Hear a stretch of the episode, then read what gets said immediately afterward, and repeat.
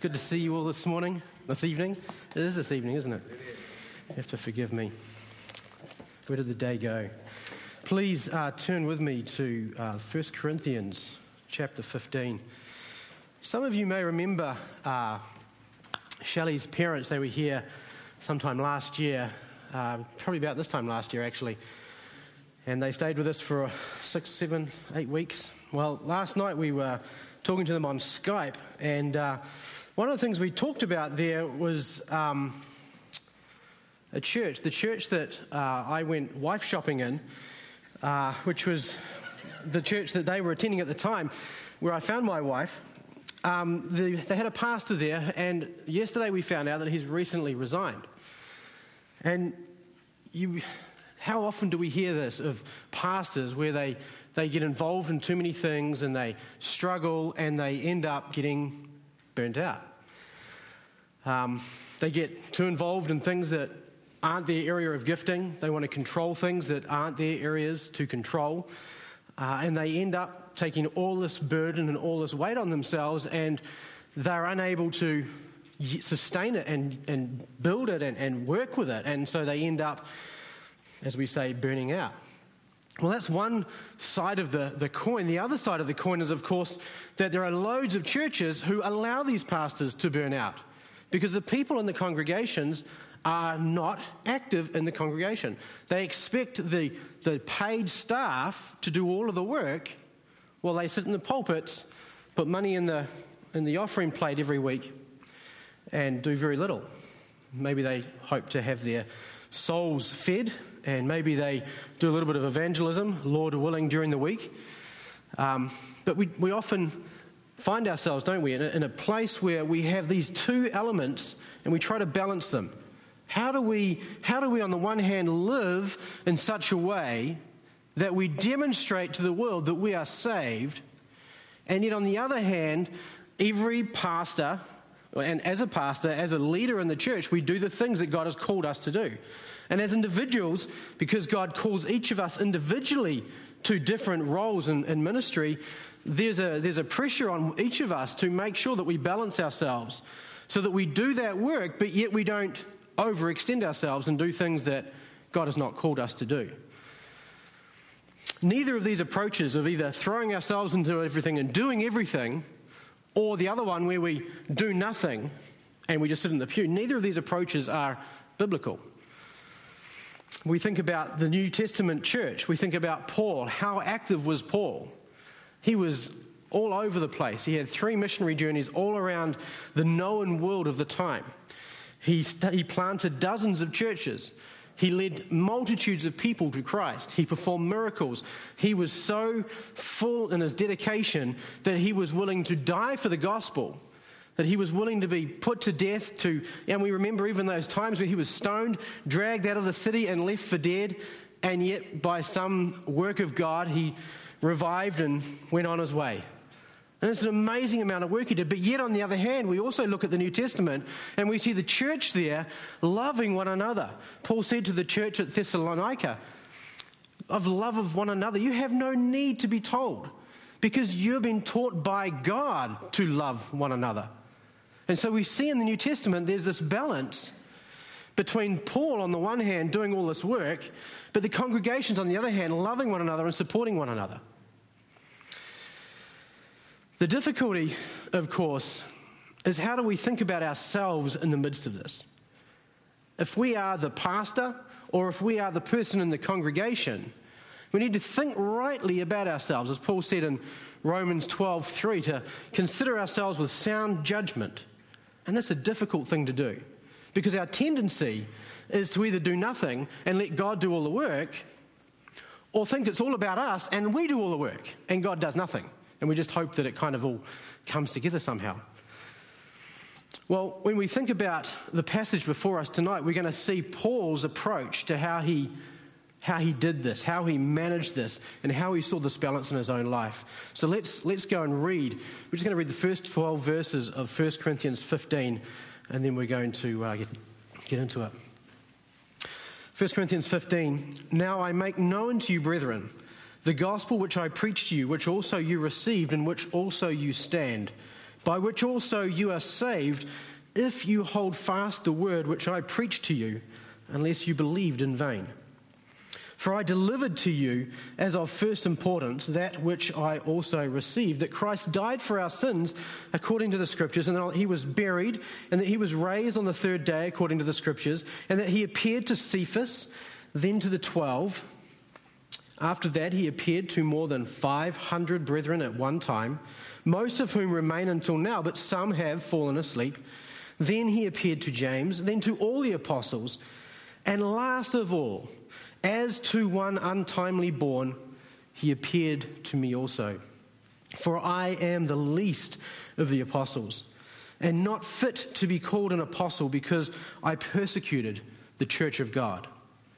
But by the grace of God, I am what I am, and his grace toward me did not prove vain. But I labored even more than all of them, yet not I, but the grace of God with me.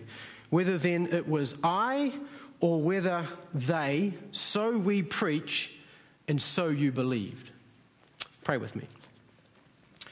Father, as we open your word this evening, we are conscious that we have a great need, Lord. We need your word to instruct us, but we need your spirit to help us understand it. I need your help, Lord, to convey the message that you have put in your word.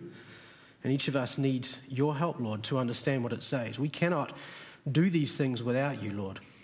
And yet also there is a responsibility on our part. Please help us, Lord, to bear this responsibility, well before you in order to do it in a manner that pleases you, that you would uh, be able to work in us, and that your name would be exalted in us. We ask this, Lord, in Jesus' name. Amen. So, the, the reason I read that whole passage out is because the, we're going to be looking at verses 8 through to 11, well, 8 through to 10, really. Um, the reason I wanted to read the whole passage is because the context is really important here. Paul is, a, is, is beginning uh, in Corinth, there is a group of people who are saying that the resurrection of the dead is not what we would think of as a resurrection. It's not a physical resurrection, it's maybe an immaterial resurrection. It's the resurrection of the spirit rather than a resurrection of the body. Um, and therefore, they say the resurrection's either already happened or it's kind of irrelevant and it doesn't really matter. And so he's addressing this false teaching in the church. But as he goes through here, he starts by explaining Christ appeared. He's explaining the, the fact of the resurrection. It happened. He know it happened because there's material eyewitnesses, and he lists those material eyewitnesses. And there is a group of around 500 people who saw Christ. That's an amazing thing, isn't it? When people say, how can, you know, how can we trust that the resurrection really happened? We can point. There were 500 people who saw him. There was a group of people who went out and proclaimed that he rose, and very few people objected to it. There were stories made up, and we're not going to go into this. This is, this is by the way. But the point is that he's going through and he's enumerating all the people that Christ appeared to after his resurrection. And he says in verse 8, and last of all, as to one untimely born, he appeared also to me. Now, the reason we're going to start there is because this starts off with Paul's understanding of himself. And we need this as a balancing point for ourselves. If we think about who am I before God? Who am I that God has given me this ministry? It needs to start with that realization that Paul had of where he started. And he calls himself, he uses a specific word in this verse that is never used anywhere else in the New Testament. It's a Greek word, I'm not going to tell you Greek, we don't need to know that. But it's a word that is, is translated in our Bibles as untimely born. Some uh, commentators will regard this as a, as a miscarriage, or in some cases, an abortion. However, there are other words that would mean an abortion. This word is more technically, it, it, it kind of uh, has this idea of a, a, a termination of a pregnancy prior to its expected time, whether the baby lives or doesn't live. The point is, it's an early termination of pregnancy. Hence, you have the, the translation. Um, untimely. He's untimely born. When Paul talks about this, he's talking about it in context of his of the appearance of Christ. So let's go back to uh, Acts chapter 9 quickly. And I just want to explore a couple of things there. What does he mean when he uses this word? In what way was he in one untimely born? Was it is this, as some commentators say, mean to say that he has a really low view of himself, considers himself as somebody who is uh, grotesque and misformed? Or is there something more here? And I submit that there is a little more here. Let me read uh, chapter 8, verse 3 to start with. And you remember, of course, that when they stoned Stephen, Saul was standing there approving of what was going on and looking after the garments of those who had taken them off so that they could throw their stones at Stephen. So, here in verse, chapter 8, verse 3, after this, Saul began ravaging the church, entering house after house and dragging off men and women. He would put them in prison. Chapter 9, verse 1. Now, Saul, still breathing threats and murder against the disciples of the Lord, went to the high priest and asked for letters from him to the synagogues at Damascus, so that if he found any belonging to the way, both men and women, he might bring them bound to Jerusalem. Here's Paul. He is a good Pharisee in his time, but he has set himself against the church of Christ.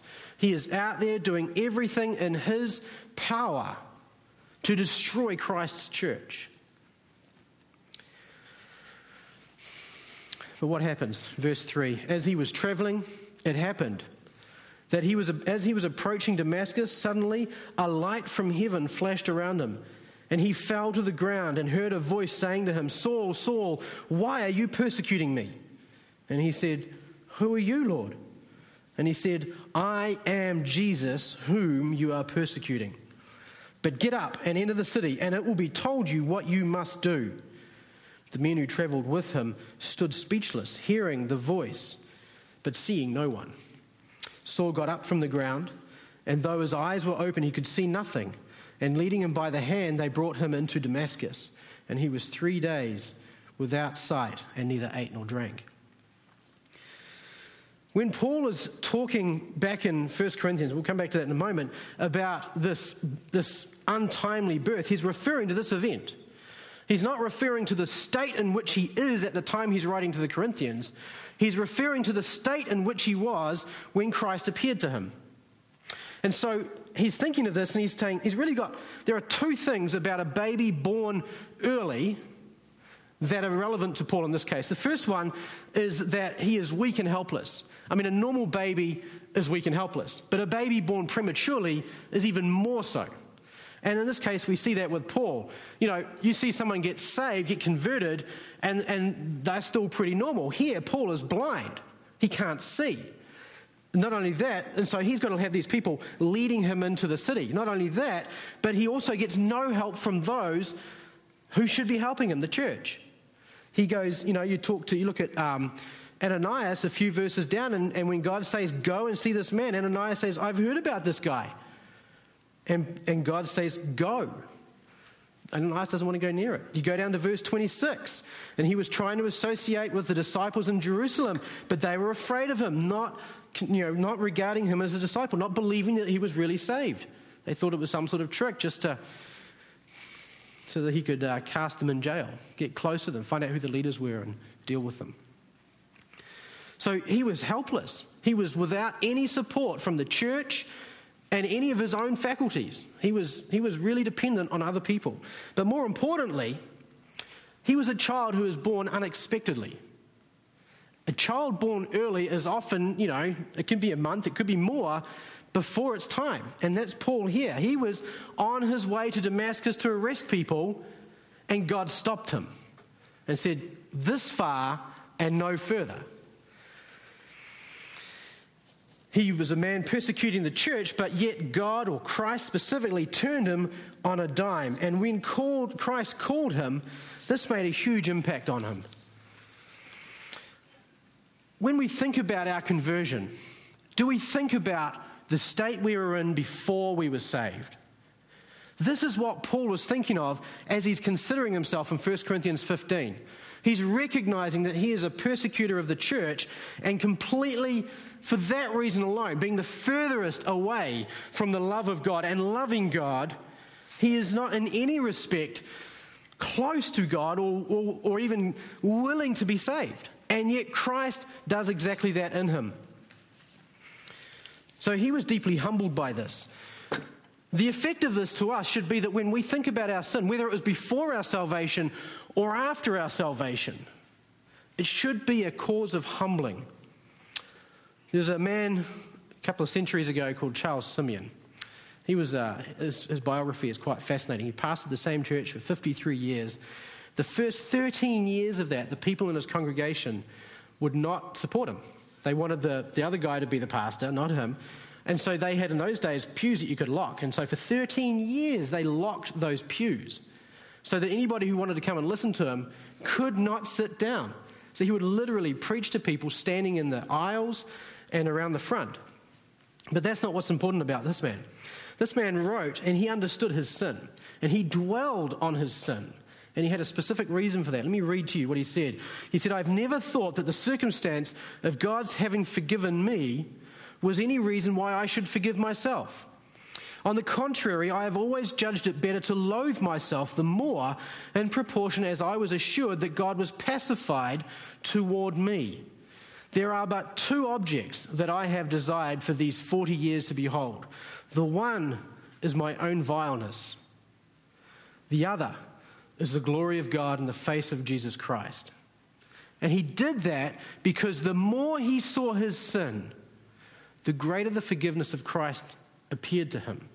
And this was a cause of motivation. When he would consider that congregation that would have little to do with him, that didn't want him there, he would think, Well, who am I? I am a sinner. I deserve none of this. And he would see the grace of God and he would extend that grace to others. It's very similar to what's going on with Paul here. Paul is saying here, To one untimely born, he appeared to me. And then he says in verse 9, this is chapter 15 of 1 Corinthians, For I am not fit to be called an apostle. I am the least of the apostles. Not only was Paul called to be saved, but he was called to serve. The calling he had as a to be served, you know, the call to call to serve for Paul was one which was really quite elevated. He said, I am not fit to be called an apostle. Well, what What's an apostle? You know, we, we know what the 12 apostles were, but what, is, what does it mean to be called an apostle? Well, the word it goes back a long way, but in the New Testament times it wasn't widely used. So in the church it took on this kind of some significance. In the early days it was a military term. So a, a commander would take an individual and he would commission him to do a job and send him out. In Paul's day, you've kind of got that same idea. Christ commissioned Paul specifically this individual said, This man I have chosen, he is going to be commissioned. And then he gave him all his authority and sent him with that authority. So an apostle is one who's not only sent, but sent bearing the name and the authority of the one who sent him.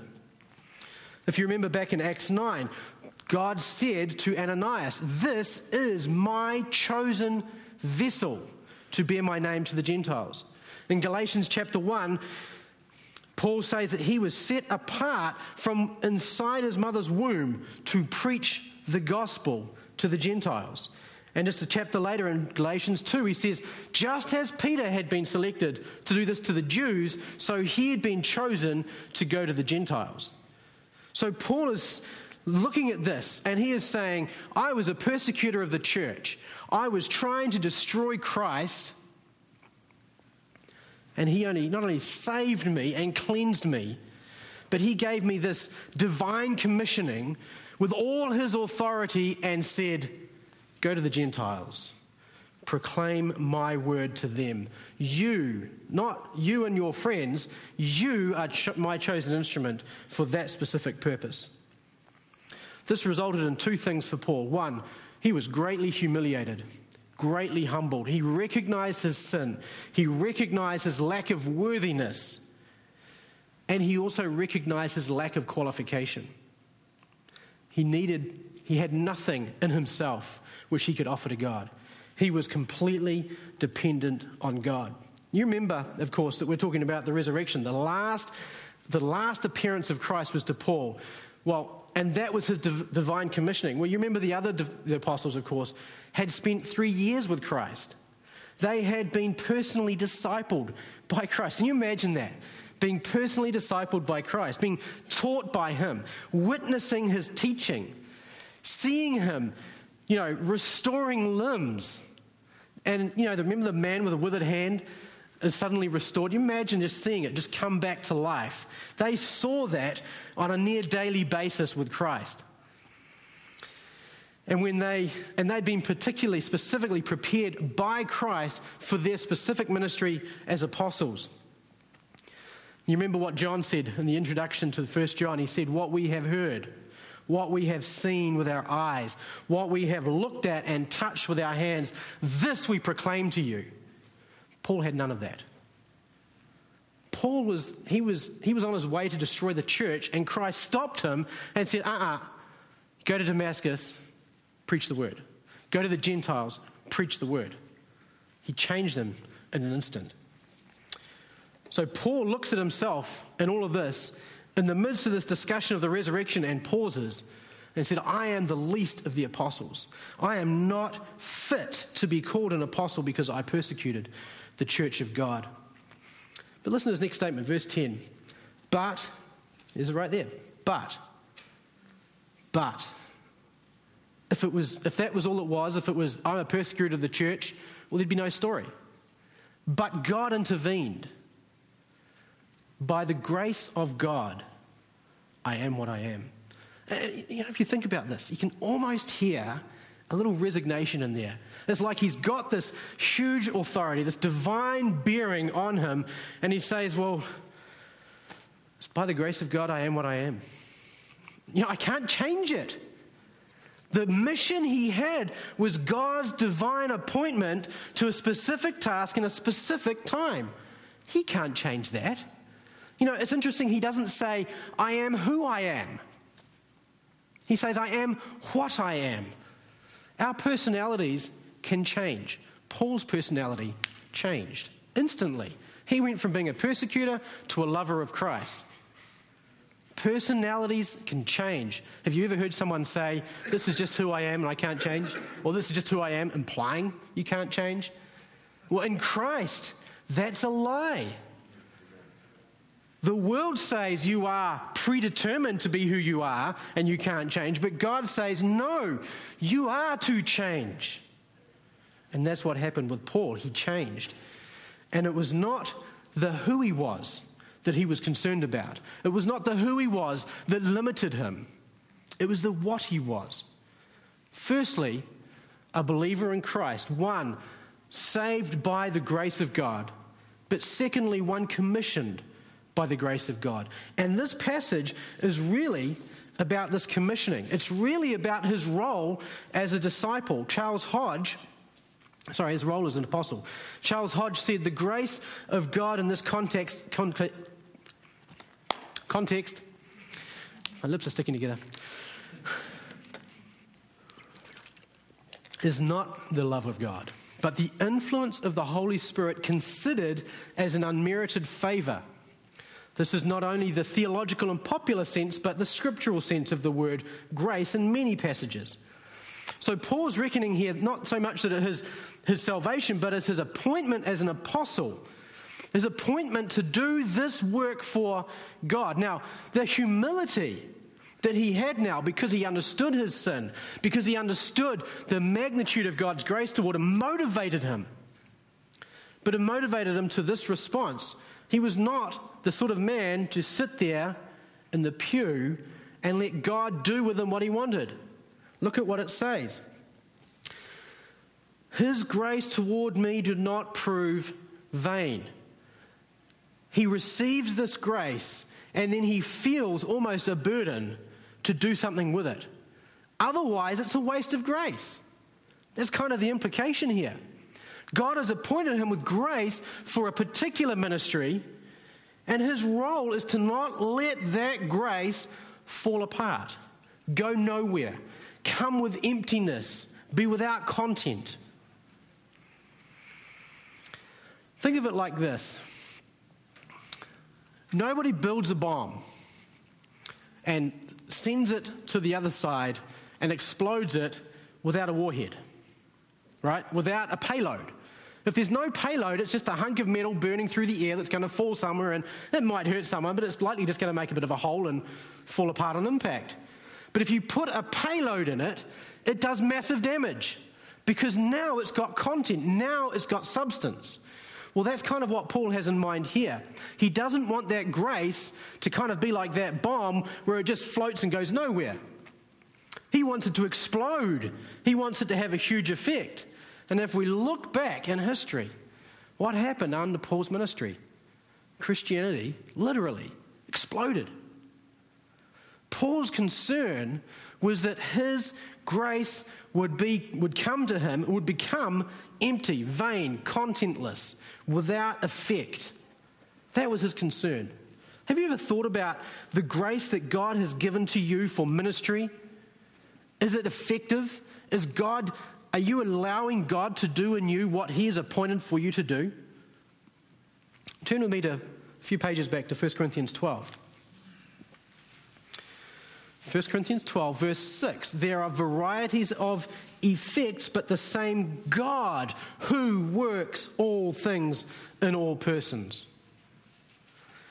Verse 11 The one and the same Spirit works all these things, distributing each one individually just as He wills. These are grace born gifts. God gives them to us that we would use that, take the grace He's given us and make it explode. He doesn't want it to fizzle and bang and make a little hole in the ground and nothing more. He wants that grace that He puts in us to have effect. We need to concern ourselves with this. And Paul was concerned about this. Notice that in 15, verse 2, I know we're going back and forth a bit, but 15, verse 2, he says there, um, by which also you are saved if you hold fast the word which I preached to you, unless you believed what? In vain. There he's saying and getting at the fact that if you believe the gospel, and then you change it. And as the, these guys, would, the whole rest of this chapter is about how they'd change the idea of the resurrection. And Paul says this is fundamental to the gospel. And he's saying there essentially, if you've believed in vain, you're going to change part of the gospel. You can't change the gospel and have an effective faith. Just like in the same way, he's saying here, you can't have, you know, grace given to you and do nothing. It doesn't work that way. Remember James chapter 4, uh, sorry, chapter, chapter 2, verse 14 to 16? Faith without works, can it save?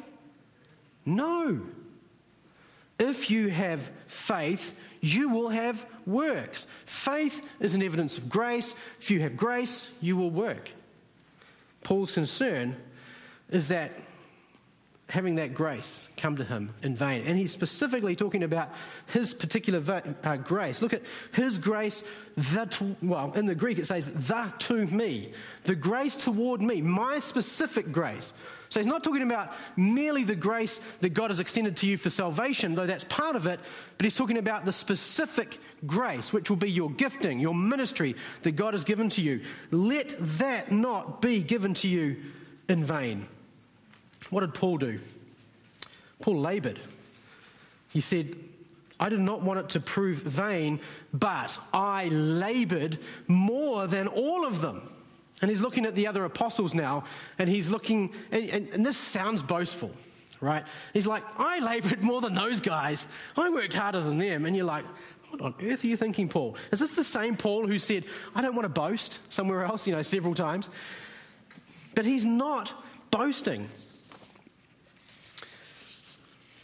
Notice there that he's saying he worked. We have that same responsibility to work. And, and I have a whole list of reasons why we should, and I'm going to skip through them. Uh, in fact, I'm going to skip them entirely. But here's the thing Paul isn't boasting here. He's not saying it was all me, yet not I, but the grace of God with me. So he's not saying it was him doing all this work.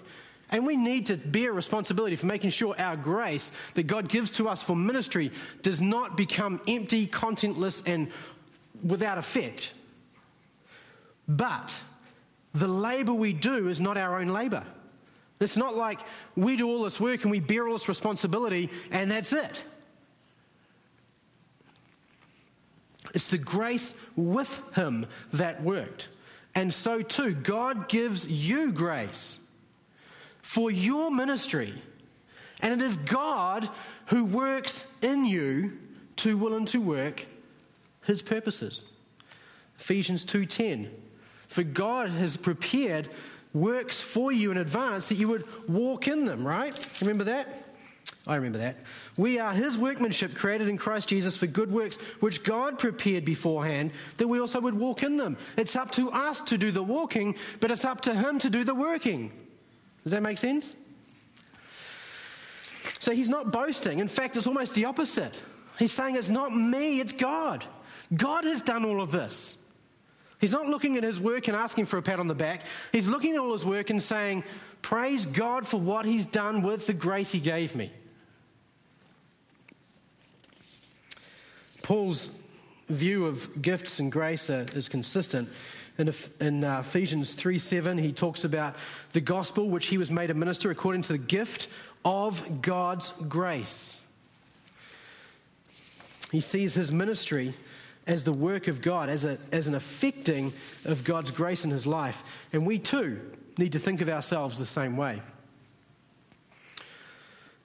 There is a temptation. We have this uh, tendency to extremes. We tend to be the sort of people who either throw ourselves into work and forget about God, or we tend to be the sort of people who don't do anything and just say, Well, the Lord will reveal my gift to me, and then I will do whatever that is that He requires me to do. But notice that here, Paul is not talking about gifts, he's talking about grace. When people say to me, I'm not sure what my gift is, I say to them, It doesn't matter. Go in the grace God has given you. Do what He has put in front of you to do. Don't worry about the gifting, that will become clear in time. The grace God has given you for ministry is effective, whether you know you're gifted in it or not. God will affect His grace if we work in it. This is the same as what's repeated in uh, Philippians, of course, in Philippians chapter 2, where he says, So then, my beloved, just as you've always obeyed, not as in my presence only, but now much more in my absence, work out your salvation with fear and trembling. Why? For it is God who works in you to will and to work for his good pleasure. And isn't that the way it should be? Our goal should be, and we've got this in 2 Corinthians 5 9, right? Therefore, we have as our ambition, whether at home or present, to be what? Pleasing to the Lord. That's our ambition. In doing what pleases Him, the grace that He has given to us will be fulfilled. Our goal is not to fall on one of those two extremes. Our mission for each one of us is to consider what God has put before us, the grace that God has given to each one of us individually, and then to work in that prayerfully, dependently, with humility, knowing we are sinners, knowing we are incapable, but knowing God is capable and giving him the opportunity to demonstrate his greatness and his power in our lives. My exhortation to you today is exactly that. Go in this grace that God has given you. Do the things that God has put in front of you to do. Be dependent. Be humble. Know your sinfulness. Know that God does not depend on you, but know that you depend on Him. And know that God has appointed you for good works here at Placerita Baptist Church for you to accomplish in the time that you are here. Pray with me. Father, we are grateful that it is not dependent on us. What a joy, Lord, to have this burden lifted from us. Father, what would we do if the weight of all your kingdom rested on our shoulders? And yet, Lord, there is a sense in which it does. You have appointed us individually for a specific task, for a specific ministry amongst your people, to proclaim your word, to minister to people in acts of service, to show mercy, to administer different things that need ministration. And Lord, we are so utterly dependent on you to do those things because we cannot live and do them ourselves because we are mere sinners, incapable of any good works without you, Lord. And so we pray that you would help us, motivate us, Lord, by revealing to us the depths of our sin, the greatness of your grace, and work in us through your Spirit to effect the grace that you have given to us, Lord. We thank you so much for Christ, for his sacrifice, for your intervention into our lives at the point in time in which you did, without which we would not know you. And Lord, our ministry is no less dependent on you than our salvation was. And we are so thankful, Lord, that you call us to join with you in this work. Help us to honour you, to be pleasing to you by being a people who seek to love one another and to live acting out this grace every day. We ask for your name's sake. Amen.